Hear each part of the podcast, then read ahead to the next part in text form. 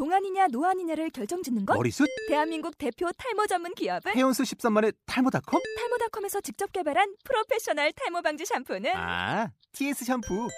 늘어진 두피 모공을 꽉! 단 한 올의 모발까지 꽉! 사용할수록 풍성해지는 나의 모발. 이제 탈모 고민 끝! TS 샴푸.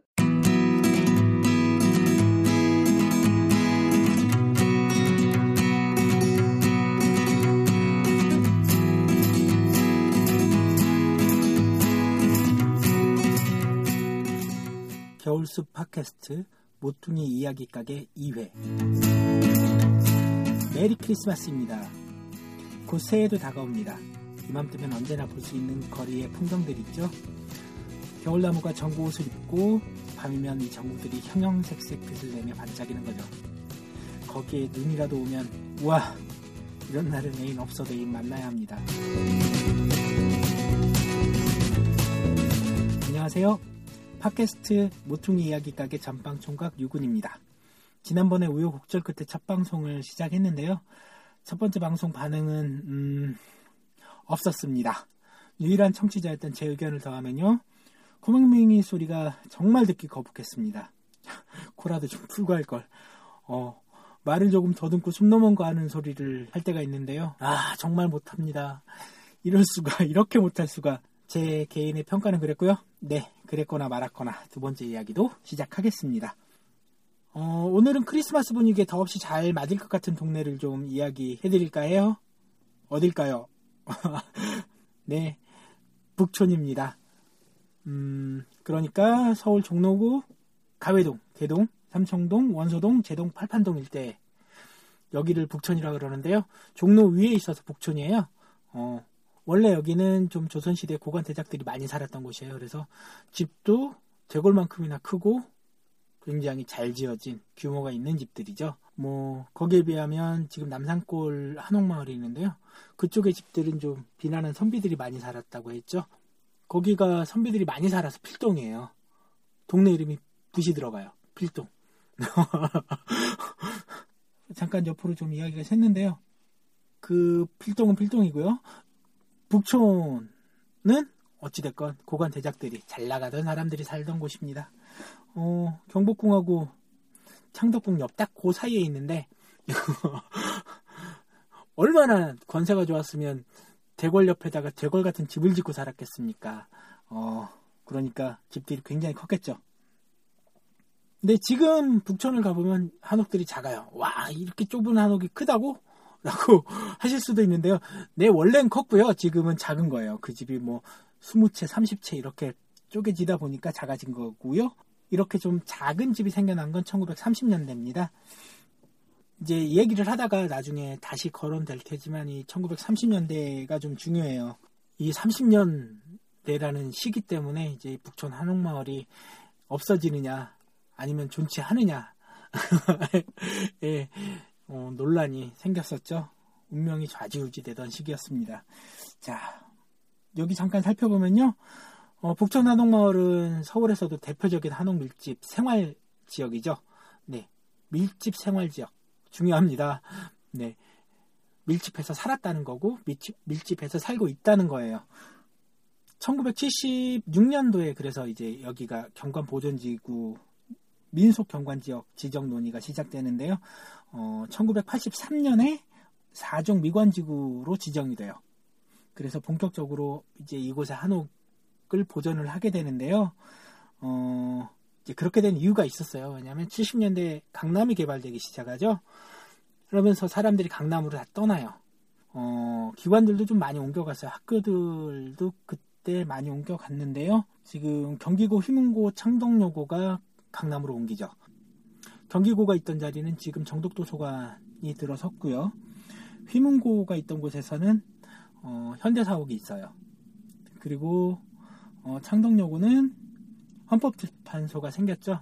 뭐 이런 식으로 기관이 옮기고 들어오고 하면서 그쪽에서도 역시 근대식, 현대식 한옥에 대한 한옥이 아니라 현대식 주택에 대한 수요가 좀 커졌죠. 그래서 많이들 사람들이 80년대 집을 한옥들을 허물기 시작을 해요. 그래서 이제 그런 한옥이 모여 있는 동네가 드문데 보존해야겠다 해서 어, 경관 보존 지구로 지정이 되게 됩니다. 근데 좀 이것 때문에 주민하고 갈등이 좀 있어요. 왜냐하면 물어보지도 않고 경관 보존 지구로 지정을 해놓으니까 주민들이 어떻겠어요? 굉장히 불만이 컸겠죠. 일단 그렇게 한번 경관 보존 지구로 지, 지정이 되니까 문화재처럼 관리를 하더란 말이죠. 아, 집에 전기 하나를 들여놔도 허가를 받아야 되고, 화장실도 여전히 재래식인데다가 부엌도 고치지 못하고, 아궁이를 떼야 하고, 도시에 살면서 이제 그런 규제를 받는 것 자체가 굉장히 삶의 불편이죠. 음, 그래서 불만이 많았어요, 사람들이. 가뜩이나 불만이 많은데, 행정기관들은, 아, 이제 북촌을 보존을 했으니까 북촌에 사람들이 좀 오게 해줘야지, 어, 보존한 보람이 있지 않겠느냐 싶어서 도로를 좀 넓히게 돼요. 확폭이라고 하는데요. 도로 확폭을 하면서 도로 주변에 있던 한옥들을 무너뜨리기 시작하는 거죠. 네, 주민들은 더욱 열받은 겁니다. 자기네 집은 손도 못 대게 하면서 도로 주변에 있던 한옥들 수십 채를 무너뜨려 버리는데 그걸 보고서 화가 나지 않은 주민이 어디 있겠습니까? 주민들이 난리가 난 거죠. 그래서 규제라도 풀어줘라. 이렇게 할 거면 당신들 하고 끊임없이 요구를 하게 돼요. 결국 이제 관도 결국에는 더 이상은 여기에 묵, 그런 식으로 묶어둘 수는 없었던 거죠. 어, 규제에 대한 완화 요구가 끊임없이 이어졌습니다. 결국 서울시와 정부가 손을 들어요. 그래서 90년대 들어서 견, 건축 규제를 하나둘씩 풀기 시작을 하는데요. 아, 이러다 보니까 다시 반대급부로 한옥이 너무 빨리 허물어지고 사라지게 되는 거죠. 어, 그러다 보니까 다시 한번 한옥 보존에 대한 필요성이 생겨나게 돼요. 그리고 이번에는 좀 다르게 주민들 모임이 결성이 되죠. 한옥을 좀 지켜보자 하는 주민 모임이 자발적으로 생겨나게 돼요. 그래서 어, 관련 학계나 아니면 행정가들과 모여서 소위 말해서 거버넌스가 이루어지게 되는데요. 바로 이 주민 모임에서 출발을 해서 시작된 것이 북촌 각국기 사업입니다. 북촌 각국기 사업이 바로 이 모임에서 출발을 하게 되는데요. 이제 그 사업이 시작이 되면서 개발 논리하고 보존 논리가 본격적으로 부딪히게 됩니다. 네, 아까 얘기했던 1930년은 바로 이때 중요한 쟁점이 되죠. 그러니까 무슨 얘기냐면요. 1930년대 지어진 한옥이잖아요. 과연 보존 가치가 있느냐 하는 것들이죠.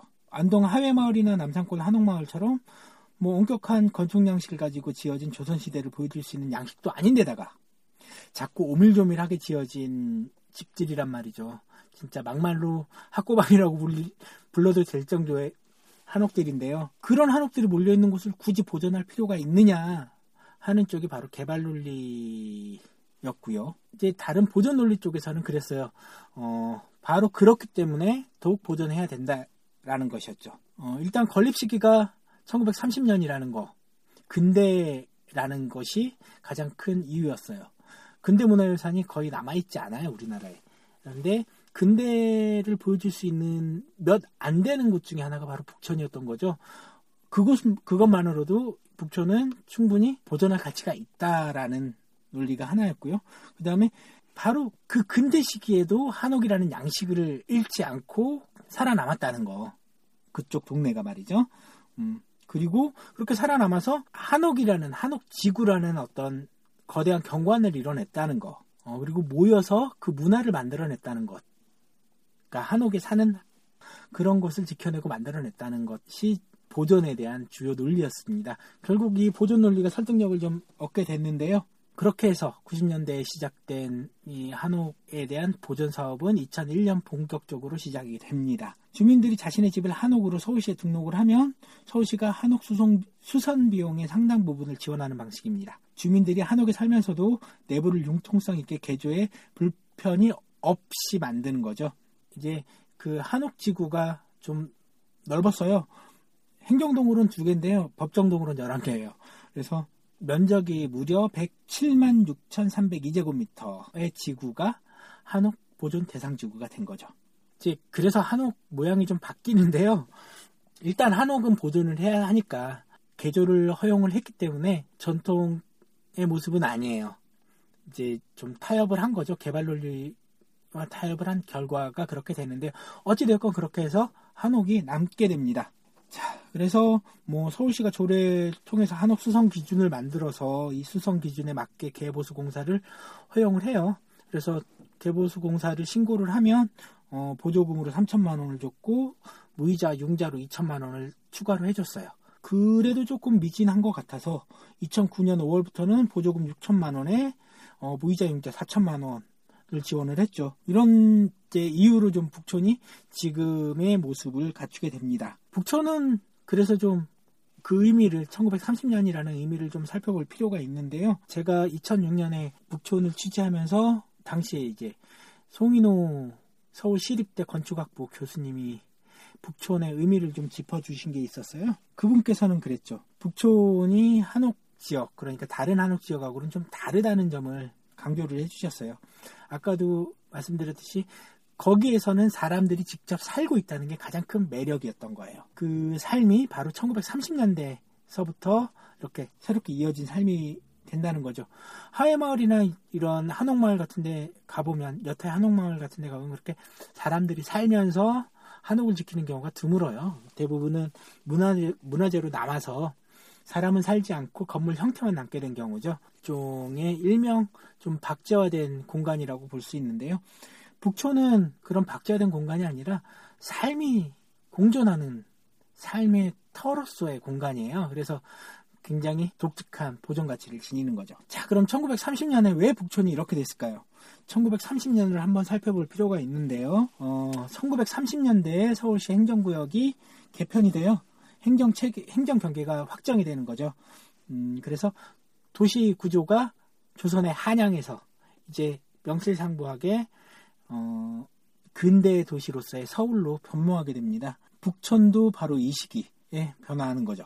이 시기 주택 경영 회사들은 북촌에 대형 필자 임야를 매입해 그 자리에 중소규모의 한옥을 집단으로 짓습니다. 가회동 11, 31, 33번지, 삼청동 35번지, 개동 135번지의 도시 한옥 주거지들은 모두 이때 형성된 것들입니다. 이 한옥들을 도시 한옥이라고 부르는데 전통적인 한옥이 가진 유형적 성격을 잃지 않으면서 근대적인 도시 조직에 적응해 새로운 도시주택 유형으로 진화했다는 점 때문에 도시 한옥으로 불리게 되는 거죠. 가해동 31번지하고 33번지가 좀 시차를 두고 건설이 되는데요.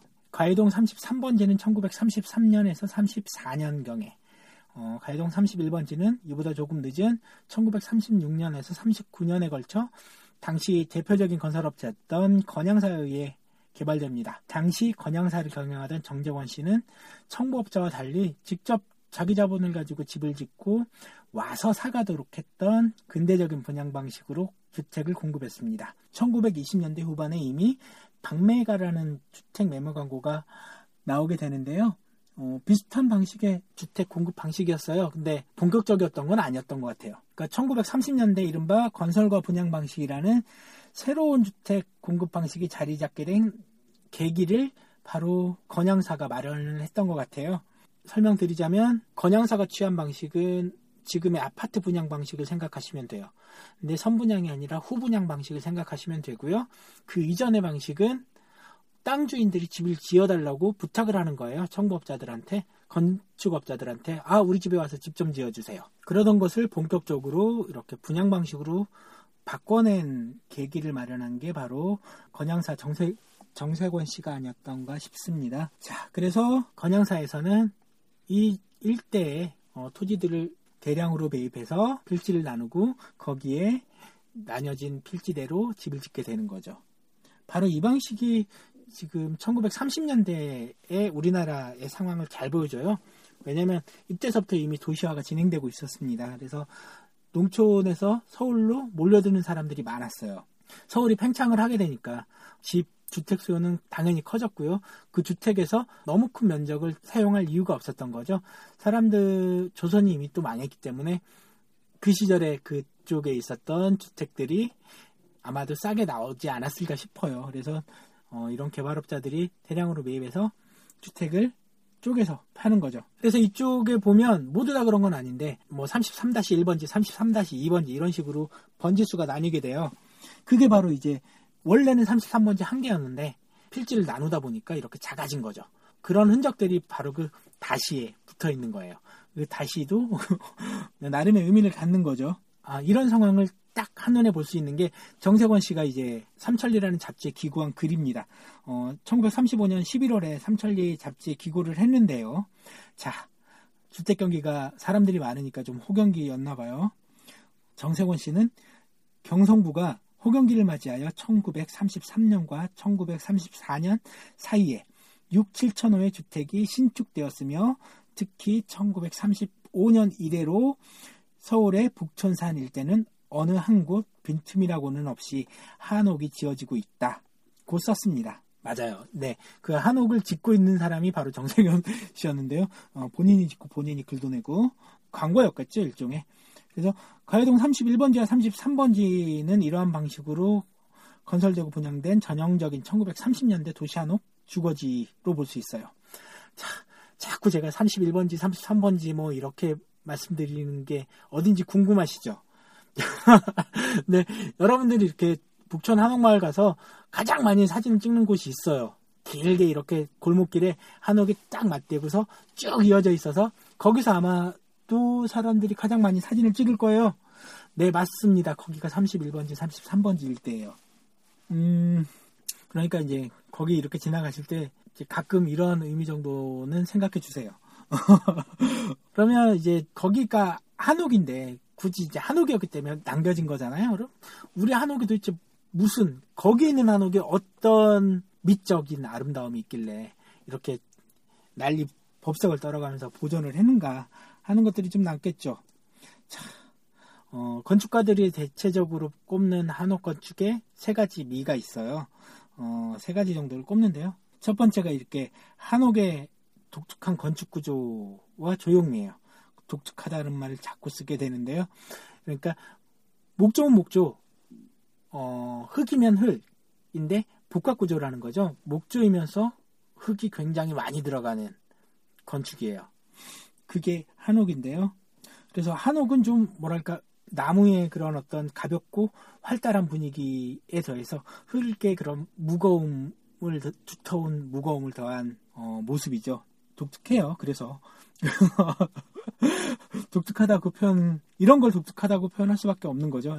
그리고 비슷한 유형이 아마 한중일에 다 있을 텐데요. 우리 한옥이 거기서도 좀 다른 구조가 바로 온돌이죠. 모두가 아시다시피 온돌입니다. 온돌로 인해 빚어진 어떤 공간 구성이에요. 신발을 벗고 올라가는 그리고 마루와 함께 공존한다는 게 다른 거죠. 그래서 한옥을 구성하고 있는 단위 공간은 성격이 좀 대조적이고 내부 공간의 윤곽도 뚜렷하게 구별이 됩니다. 이들이 모여서 하나의 몸체를 이루는 구성 방식 자체가 한옥만의 독특한 아름다움이라고 할 수 있습니다. 세 번째는 마당에 있어요. 앞마당 이제 이쪽에 있는 한옥 구조가 튼 미음자라고 하죠. 미음자인데 한 곳이 트여 있어요. 그래서 앞마당이 있는데 네, 앞마당이 있는데 이 앞마당은 미음자잖아요. 외부에서 안 보일 것 같죠. 근데 이렇게 닫혀 있는 듯한데 외부 공간하고 열려 있어요. 왜냐하면 대문에서 바라보면 안쪽이 보여요. 근데 그 그런 내부 공간이 외부 공간하고 적극적으로 소통을 한다는 거죠. 그 마당이 있음으로 인해서 내부 공간이 외부 공간하고 긴밀한 관계를 맺게 되는 쪽으로 구성이 되는데요.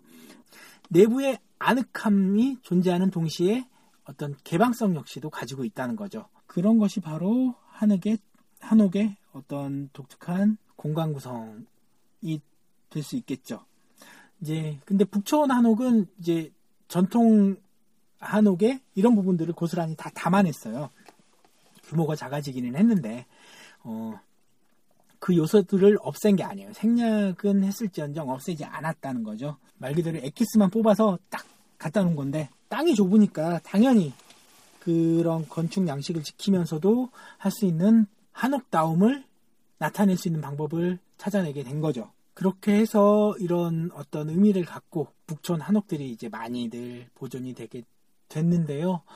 아, 사실 이게 꼭 좋은 쪽으로만 된 건 아니에요. 북촌 한옥마을이 지금의 모습을 갖추면서 문제점도 서서히 하나씩 드러나게 됩니다. 첫 번째가 뭐냐면 전통 한옥의 이런 전통 한옥의 양식들이 많이들 사라졌다는 거예요. 그러면서 아, 제일 처음에 내세웠던 그런 보존 논리, 보존 가치가 많이들 지워지고 퇴색됐다는 거죠. 사라질 위기에서 벗어났다는 건, 사라질 위기에서 벗어났다는 건, 어, 평가를 해줄만 한데요. 이제 원래 한옥의 형태가 사라졌어요. 무늬만 한옥이죠. 아주 많은 부분에서 신개축이 이루어지다가 보니까 한옥의 형태가 사라지고 오히려 이제 땅값만 높아지는 어처구니 없는 결과가 튀어나온 거죠.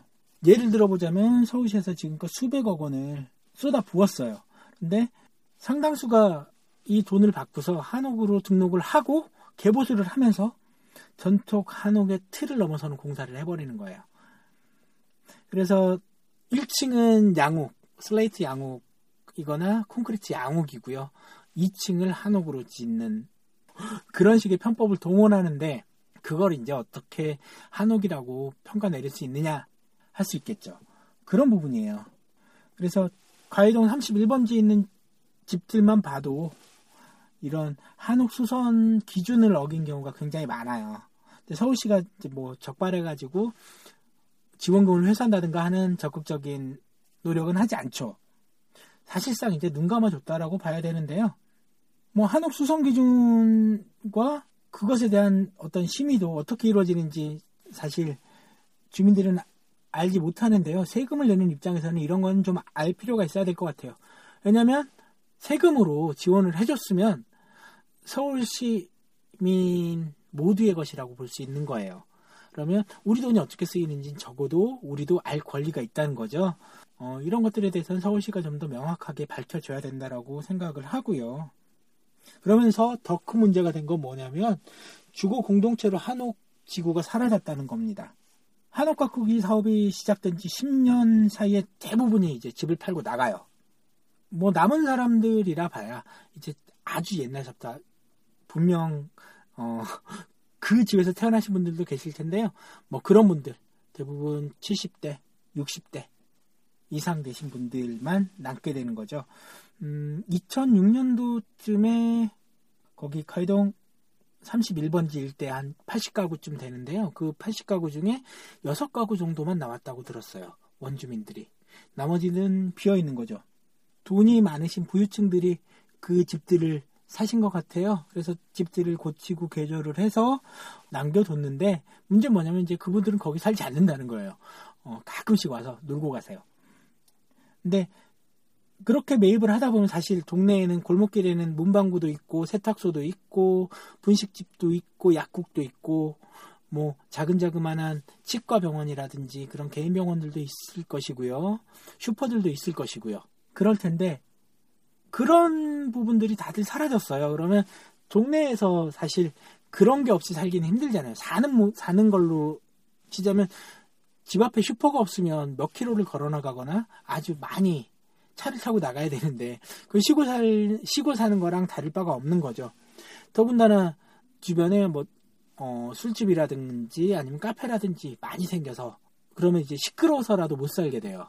그래서 이제 그때쯤 해서 어, 주민들이 그 31번지 일대를 죽음의 거리로 부릅니다. 밤만 되면 조용해지겠죠. 사람이 안 사니까. 이제 돈 많으신 분들이야 이제 거기 집을 짓고 보존 그분들 논리는 그래요. 자기네들은 보존한 거다. 한옥을 보존한 거다라고 하는데 사실상 이제 이런 측면에서 보자면 한옥 문화를 파괴한 거죠.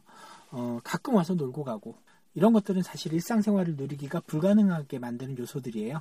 그래서 일상생활이 불가능하게 되면 거기도 역시 어떤 박제된 공간으로 남게 되는 거죠. 아니면 삼청동처럼 좀 북적거리는 공간으로 카페촌으로 남게 되는데 이렇게 되면 이제 한옥지구라는 한옥보존지구라는 문화재적 가치는 사라지게 되는 거죠. 또 상업시설도 많이 들어섰잖아요. 뭐 인사동이나 삼청동처럼 많이 들어서 가지고요. 옷가게 음식점, 찻집, 뭐 심지어 갤러리까지 들어섰는데요. 도시공동체가 완전히 그냥 해체가 된 거죠. 아마도 처음 가꾸기 사업이 시작을 했을 때만 해도 그때도 공동체 문화가 남아 있었어요. 이웃끼리 모여서 김장을 막 담궈요. 김장을 담글 때도 서로 친하니까 양념도 집주인한테 안 맞추고 자기네들 나름대로 막 맞춰가면서 서로 재밌다고 웃고 노는 거죠. 동네 애들도 뭐, 어, 이 집 저 집, 제 집 드나들듯이 뛰어다니면서 놀았고, 골목길 누비면서. 근데 이제 원주민들이 떠나다 보니까 이런 게 사라지는 거죠. 그런 면에서 이제 제일 처음에 이 사업을 시작했을 때 전문가들이 좀 했던 말들이 시사점이 있어요. 그분들이 그랬죠. 이제 북초는 문하고 가꿔야 되는 삶이라고 표현을 했어요. 그게 건축물에만 한정된 게 아니라는 거죠. 바로 우리가 사는 공간으로서의 북촌을 말씀해 주셨던 것 같아요. 그래서 이걸 우리가 모두 공유하고 지켜내야 된다라고 강조를 했어요. 그렇지 않으면 사라진다고 말이죠. 그 공간에 대한 책임을 우리가 좀 가져야 된다라고 말씀을 많이 하셨는데요. 결과적으로 그걸 지켜내지 못하게 된 건 좀 안타까운 일입니다.